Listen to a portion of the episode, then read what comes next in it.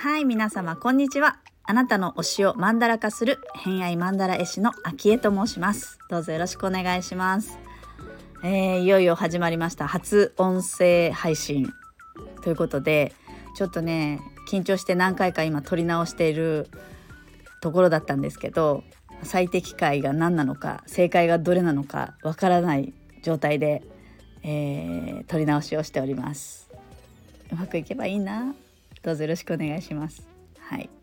ということでこの番組はですね、星読みを交えながらゲストの愛してやまないものだったり、えー、好きなものをただただ語っていただき、それを聞いている私がただただニヤニヤするっていう、そんな変態番組になっております。まあ、このラジオの中で、えー、出てくる好きなものが同じだったりとか、分かるとか共感できるよっていう人、あとはあの同じ星座を持っているよなんて人はぜひコメントレターお待ちしております。えー、番組自体はですね、ぜひこう軽やかに交流をしながら作っていきたいなと思っているので、あの軽い気持ちで一言でいいので、えー、私も魚座ですとか、えー、そんなコメントしてもらえたら嬉しいです。はい、よろしくお願いします。ということで、えー、だいいっかいめ、記念となるだいいっかいめのゲストは私の友人でもあり、あとあの私星読みがまあ好きなんですけど、その星読みの入り口にこっちだよって導いてくれた恩人でもある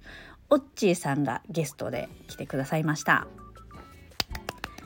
はい、えー、去年はですねにせんにじゅうにねん、なんと、えー、オッチーさんはっぴゃくはちじゅうはっさつも本を読むという、えー、すごい読書家さんでもあるんですけど、まあ、そうかと思えばアロマだったりとか占いの知識もすごくある、そんな彼女です。まあ、私はですね、面白がりの天才とか楽しむ天才っていう風に、えー、呼ばせていただいてますし、多分自称もしてるんじゃないかなと思っています。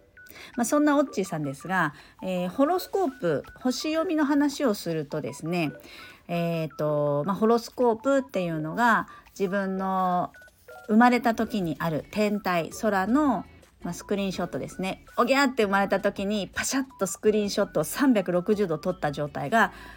ホロスコープ、出生図になります。まあ、そこにはいろんな情報が隠れてるんですけど、まあ、この偏愛マンダラジオに関して言うと、えー、じゅってんたい持ってるうちのふたつの天体にフォーカスしてお話を進めていきます。まあ、ひとつが月星座、もうひとつが金星星座、このふたつですね。でオッチーはですね、えー、月星座が魚座になります。月星座っていうのが自分の癒しだったり安心することだったり、えーまあ、潜在意識とかいろいろあるんですけど、まあ、その月星座が魚座、水のエレメントですね。で金星星座はワクワクするとかときめいちゃうとか、あのーまあ、恋みたいなものもそうなんですけど、その金星星座は獅子座さんを持っています。まあ、そんな彼女のですね偏った愛とは一体何なのか、まあ、こう星が好きだったり趣味だったりする人は、まあ、その月が魚座、金星が獅子座の人が話してるんだなっていうのをちょっとこうイメージしながら聞いてもらえると、また別の違った視点でね楽しめるんじゃないかと思うので、えー、ぜひぜひ楽しんでみてもらえればなと思います。で今回語っていただいた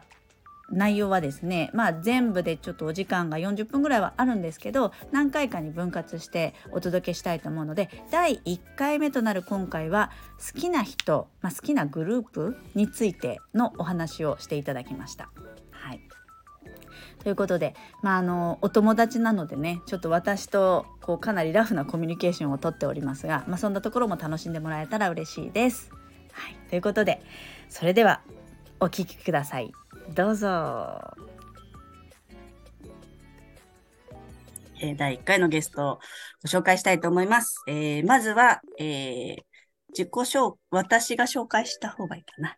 自己紹介する、うん、特にこういうのなんか持ってないないよね。パッケージない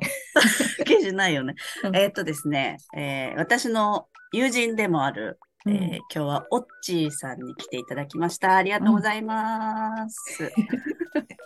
はい、よろしくお願いします、えー、よろしくお願いします。えー、オッチーはですね、もうかれこれでつながりは最初ちった手帳っていう手帳を使っているという仲間としての出会いが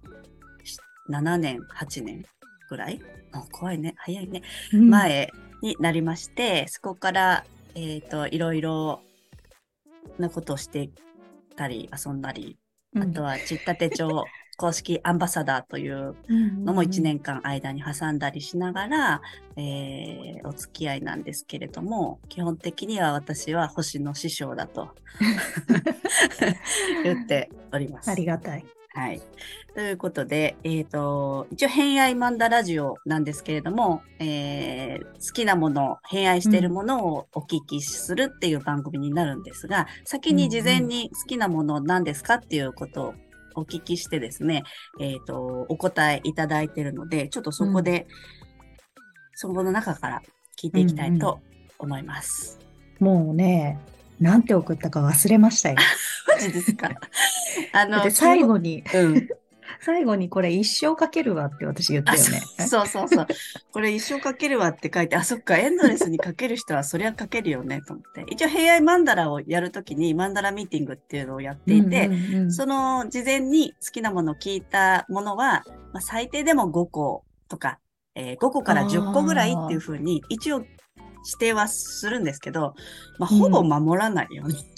うん、あ、みんなもあみんなもみんなもあのすっごい量くれる場合が多くて、で、あの私がサンプルで偏愛マップを送ってるんだよね、うんうんうんうん、でそれを見てもらってるから、その数はもうすごく私も書いてるわけ、うんうんうん、だからそのそれを参考にすると、そりゃいっぱい出るよねって。でもいっぱい出してもらった方が、うんうんうん、なんかあのそもそものこの根っこのつながりが見えてきたり、星のね、するので、うんうんうん、あのいっぱい書いてもらえば書いてもらうほど、やっぱり割と深いマンダラが書けるというか、ただ絞ることによってご自身の深掘りはできるよね、うん、好きなものも。それもどっちも。え、それをミーティングで掘って、例えばさんじゅう、よんじゅう書いてあっても、うん、それを絞、うん、ミーティングした上で絞っていって作るっていう。そうそうそうそうそう。うん、話してると、あ、じゃあこれとこれ一緒だねみたいな感じ、うん、本人も気づくから、うん、そう、それもまたね、ミーティング中が面白くって。うん、で、今回も、えっと、結構書いてもらったよね。うん、で、そもそもあの、昔、うん偏愛マンダラを書き始めてだいいち号がオッチーのを書かせてもらって、うんうん、その時は、えーと、オッチーの私がきっと好きだよなっていうものをマンダラにしたあの私の勝手な妄想でマンダラにして、うんうん、あのプレゼントしたんですけど、うんまあ、それは私が知ってるオッチーの好きなものだったんだけど、今回はちゃんと、ね、私が丸出しにしてたっていうことだよね。私が丸出しにしてて見るからに分かるものってことだよね。そう、外側に出てたものを私がギュッとまとめてやって、今回はあの好きなものを聞いたら、うん、やっぱりちょっと違いがいろいろあって面白いって思ったんだけれども、ちなみにあの書いたのを忘れたって言ったけど、多分一番最初に出てくる好きなものっていうのはちなみに何ですかね。それは関ジャニエイトって書きましたよね。関ジャニエイトですよね。うんうん、それ関ジャニエイトはもう歴はどれぐらいななの？えー、好きあのねあ思い出したうんと私はもともとは嵐なんだけど、お嵐もさんばんめぐらいに書いてるのかね、にばんめかさんばんめに書いてる気がするんだけど、うん、うん、うんとまあそれでジャニーズ全部見るでしょ、見るんだ、うんうん、はい沼に入るから全部見ることになるんだけど、うんと仲いい嵐だけじゃなくてごめんね、嵐から入ったけど、ジャニーズ全体ってどういうこと？ジャニーズ全体ってどういうこと？にかい言っちゃった。ジャニーズジュニア。あ、どうだったかなあ、ジュニアは、ジュニアが好きな人もいるけれど。デビューしてる人たち？うん。私が嵐、嵐、嵐、嵐って言ってたら、うん、たまたまその時期に、あの、りょうちゃん、錦戸りょうくん。はいはいはいはい。が、えー、何やってた時かななんかのドラマやってて、私の古くからの友達がハマったんですよ。うんうんうん。錦戸くんに。うん。で、にせんななねんまつのじゅうにがつにニュースのコンサートに行こうって言われて、うん、ニュースって何ってねニュースっていうグループねうんうん、うん、今もあるけど、うんうん、グルナイのマスで増田くんとかが出て、ね、入ってるよね、小山くんとかね、うん、あそうそうそ う, そうだね、あと小説家のねしげくんね、あしげくんはいはいはいはい、うん、などなどがいたグループのコンサートにまず行ったんですよ。まあ、嵐は嵐なんだけど、そうじゃなくて、うん、エイトにハマった方で説明してるので、はいはい、で錦戸くん当時ニュースと関ジャニに入ってたんですよ、うん、え、うん、ニュースと関ジャニにふたつに入ってた、そうそうそう、ふたつに入ってた人なの、そうそうそう、掛け持ち、うんうん、でそしたらなんか次今度はエイトのコンサートあるよってなったんですよ、うん、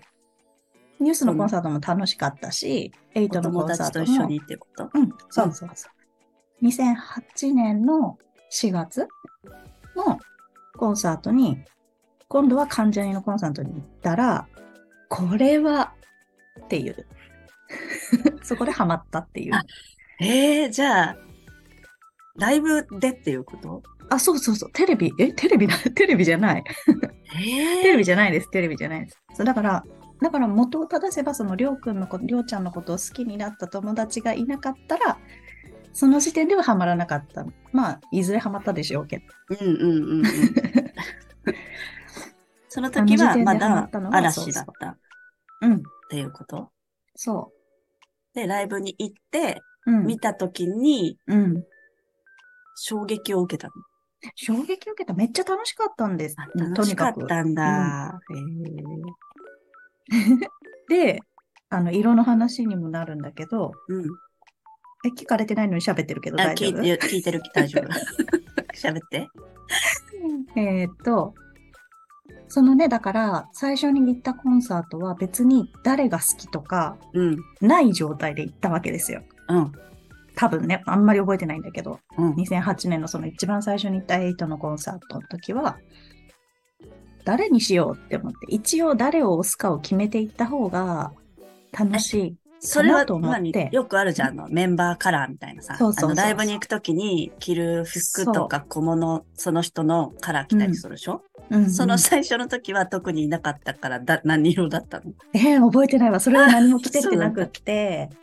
でもグッズがねあるわけですよ、はいはいはい、ライブのグッズが、はい、色分けされたポーチとかが確か売ってて、うん、当時は、うん、メンバーカラーのポーチが売ってて、好きなメンバーの色をみんな買うんだけど、うん、誰の買ったらいいか分かんない状態で行ったんだけど、うん、